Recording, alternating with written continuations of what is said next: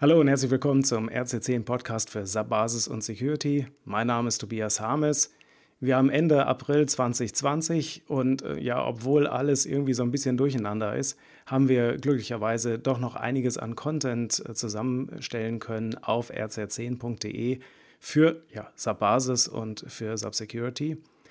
Und wie immer Ende des Monats blicke ich auch auf mögliche Themen und Gedanken drumherum. Und äh, ja, aktuell gucke ich einfach darauf, wie verhält sich, äh, wie verändert sich die Arbeitsweise, meine Arbeitsweise auch äh, jetzt im Homeoffice und mit viel Remote-Arbeit. Und ich weiß nicht, wie es euch geht, aber bei mir war das bisher so, wenn ich dann von der Arbeit gekommen bin, ich fahre meistens mit dem Zug, dann, ähm, dann war Feierabend. Ja? Dann habe ich vielleicht im Zug noch meine Mails bearbeitet, aber dann war gut. Jetzt ist der physikalische Arbeitsweg irgendwie bei einer Minute und äh, der mentale aber ist irgendwie gleich geblieben. Und äh, was ich jetzt im Moment mache, ist zum Beispiel, dass ich äh, tatsächlich abends, äh, wenn dann Feierabend ist, äh, mit den Kids einmal draußen im Garten Fußball ein bisschen spiele. Einfach, ähm, weil das so ein neues Ding ist für mich, um runterzukommen. Ja, und insgesamt habe ich wirklich, also auch als Fan von allem Digitalen, ich habe ja noch geschwärmt von Teams und so weiter, merke ich einfach, dass es ganz schön Kraft, Kräfte zehrt, wenn ich dann halt ähm, Teamsitzungen mache, also Microsoft Teams oder irgendwelche andere Remote-Tools. Es äh, erfordert eine deutlich höhere Disziplin.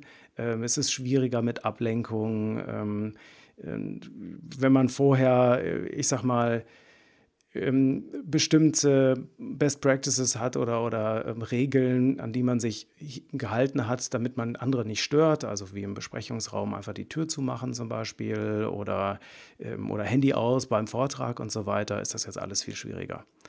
Äh, weil Ablenkungen da sind und sobald eine Ablenkung da ist, auch wenn sie nicht bös gemeint ist, saugt sie komplett die ganze Energie aus der Besprechung. Ja?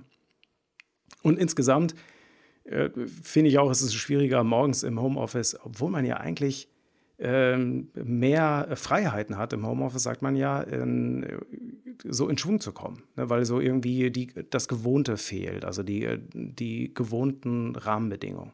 Schaut man jetzt darauf, was, was so äh, Zufriedenheit, Arbeitszufriedenheit auslöst, ähm, da habe ich ein interessantes Buch ähm, auch gelesen, ähm, Karl Newport, ähm, in seinem Buch Die Traumjob-Lüge, ähm, in dem er halt auch schreibt, also was zum Beispiel ähm, es für theoretische Grundlagen gibt. Und da gibt es zum Beispiel die Selbstbestimmungstheorie. Und äh, die kennt drei Faktoren, die die Motivation beeinflussen, also und die Arbeitszufriedenheit. Ähm, und diese Faktoren sind äh, Autonomie, also das Gefühl, ähm, die Kontrolle über sich und seine Tätigkeiten zu haben. Äh, Kompetenz, also das Gefühl, ähm, dass man irgendwie gut ist in dem, was man tut. Und Verbundenheit, das Gefühl, Beziehungen mit anderen Menschen zu haben. Also Autonomie, Kompetenz und Verbundenheit. So, und jetzt könnte man ja eigentlich überlegen, Homeoffice, ja, geile Sache. Ähm, also gerade hier, was diesen äh, Autonomiefaktor angeht, der steigt ja dadurch. Weil ähm, im Homeoffice kann ich so ein bisschen machen, was ich will. Äh, ich bin mein eigener Herr. Aber das Problem ist, dass ein Teil dieses ähm, Autonomiegefühls auch äh, davon abhängig ist, wie sehr man äh, sich ähm, zum Beispiel, ähm, dass, man, dass man Routinen aufgebaut hat, ja, dass man äh, eine gewohnte Umgebung hat. Also das hat sehr viel dann mit diesem Gefühl der Kontrolle zu tun. Und was ich einfach bei mir äh, beobachte, ist, dass also die bestehenden Routinen komplett zusammengebrochen sind. Also sowohl der Weg zur Arbeit als natürlich auch Büro, Kaffee und so weiter, ja. Und ähm, das war, ähm, das hat doch mehr Impact äh, gehabt, als ich gedacht habe. Also auch so auf diese, auf dieses Kontrollgefühl, was dann, dann plötzlich irgendwie fehlt. Und, und bezüglich Kompetenz, also was ja ein anderer Faktor ist für diese Überlegung, also wenn man in dieser Selbstbestimmungstheorie da bleibt, ja, äh, für den Faktor Kompetenz ist auch irgendwie verrückt, weil äh, natürlich ist man fachlich immer noch kompetent, aber äh, das ist echt frustrierend, wenn man dann überlegt, man ist in so einem Online-Meeting, man, man macht so einen Remote-Workshop oder ähnliches. Und dann merkt man so schon im Kopf, ja, eigentlich würdest du dich jetzt an das Flipchart stellen und es mal eben kurz erklären. Ja, weil kein Ding. Man ist zwar jetzt nicht der begnadete Zeichner, aber ähm, äh, man kann das mit viel Elan und Schwung kann man dann so eine Zeichnung hinzaubern und alle sagen, ah, okay, ja, so. Und man äh, im Kopf sagt man so, jetzt muss ich jetzt das Flipchart holen und dann hat man hier dieses virtuelle äh, Whiteboard und dann kritzelt man mit der Maus am besten noch das dann irgendwie so halbgar hin oder man oder ich beobachte mich dann halt dabei, dass ich das dann nicht tue. Ja, und das ärgert mich dann wiederum, weil ich genau weiß, eigentlich hätte man jetzt hier zeichnen müssen. Stattdessen erklärt man das dann umständlich. Äh, ätzend. Ja, weiß ich nicht, ob es euch da auch so geht. Ja.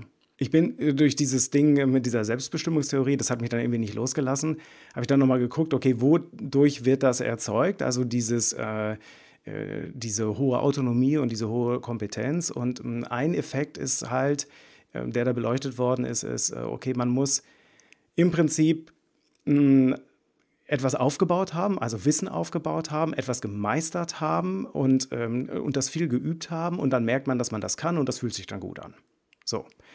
Und, und da habe ich halt festgestellt oder, oder ich habe nochmal beobachtet, wie sich das im Moment anfühlt. Ne? Also obwohl ich die Fachkompetenz habe, fühlt es sich einfach doof an, weil ich jetzt komplett andere Arbeitswege, Methoden, Vorgehensweisen, Werkzeuge einsetzen muss. Ja, komplett stimmt eigentlich auch nicht, aber dieses mal eben Flipchart äh, rausholen oder so ist halt ersetzt jetzt durch ein äh, Digital äh, Whiteboard. Und das fühlt sich ungewohnt an, weil ich ähm, dann nicht die gleiche Übung damit habe wie mit einem echten Flipchart. Und deshalb ähm, hat man so ein komisches Gefühl dabei. Und das ist unbefriedigend. Und ähm, ja, ich, ich würde sagen, also ich bin da wirklich auf äh, Autonomie und Kompetenzentzug ja, im Homeoffice.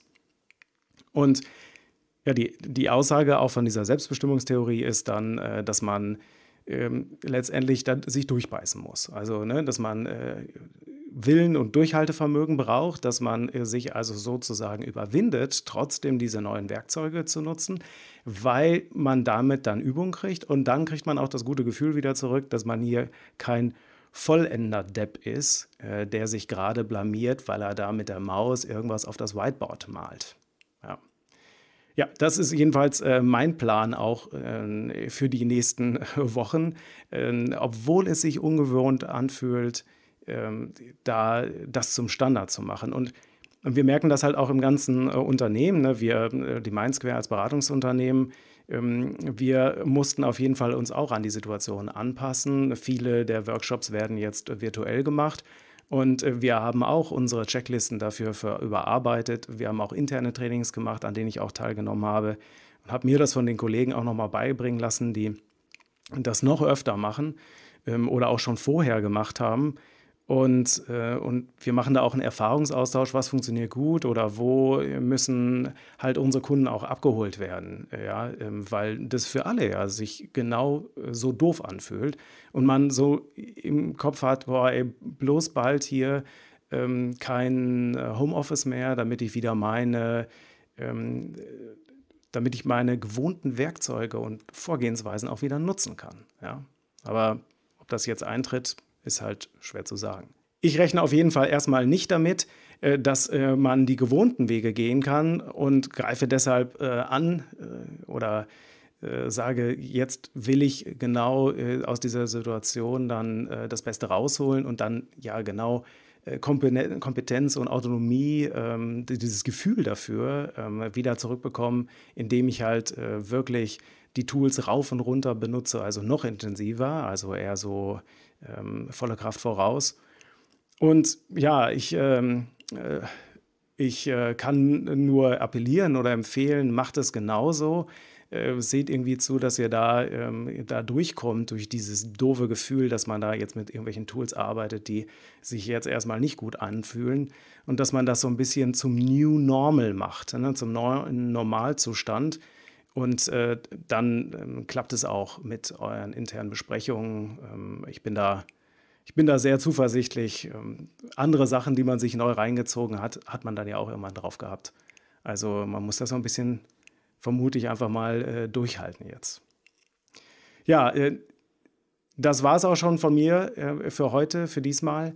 Ähm, bleibt gesund, äh, wo immer ihr seid, im Einsatz, ähm, in Kurzarbeit, äh, im Urlaub oder vielleicht sogar, ähm, wenn ihr krank seid. Also da gute Besserung. Und ähm, ja, vernetzt euch mit mir, wenn ihr mögt. Ähm, empfehlt uns weiter, äh, wenn ihr könnt. Und äh, würde mich auch freuen, wie ihr das Ganze löst, wie ihr das Ganze angeht. Also ich freue mich immer über Feedback.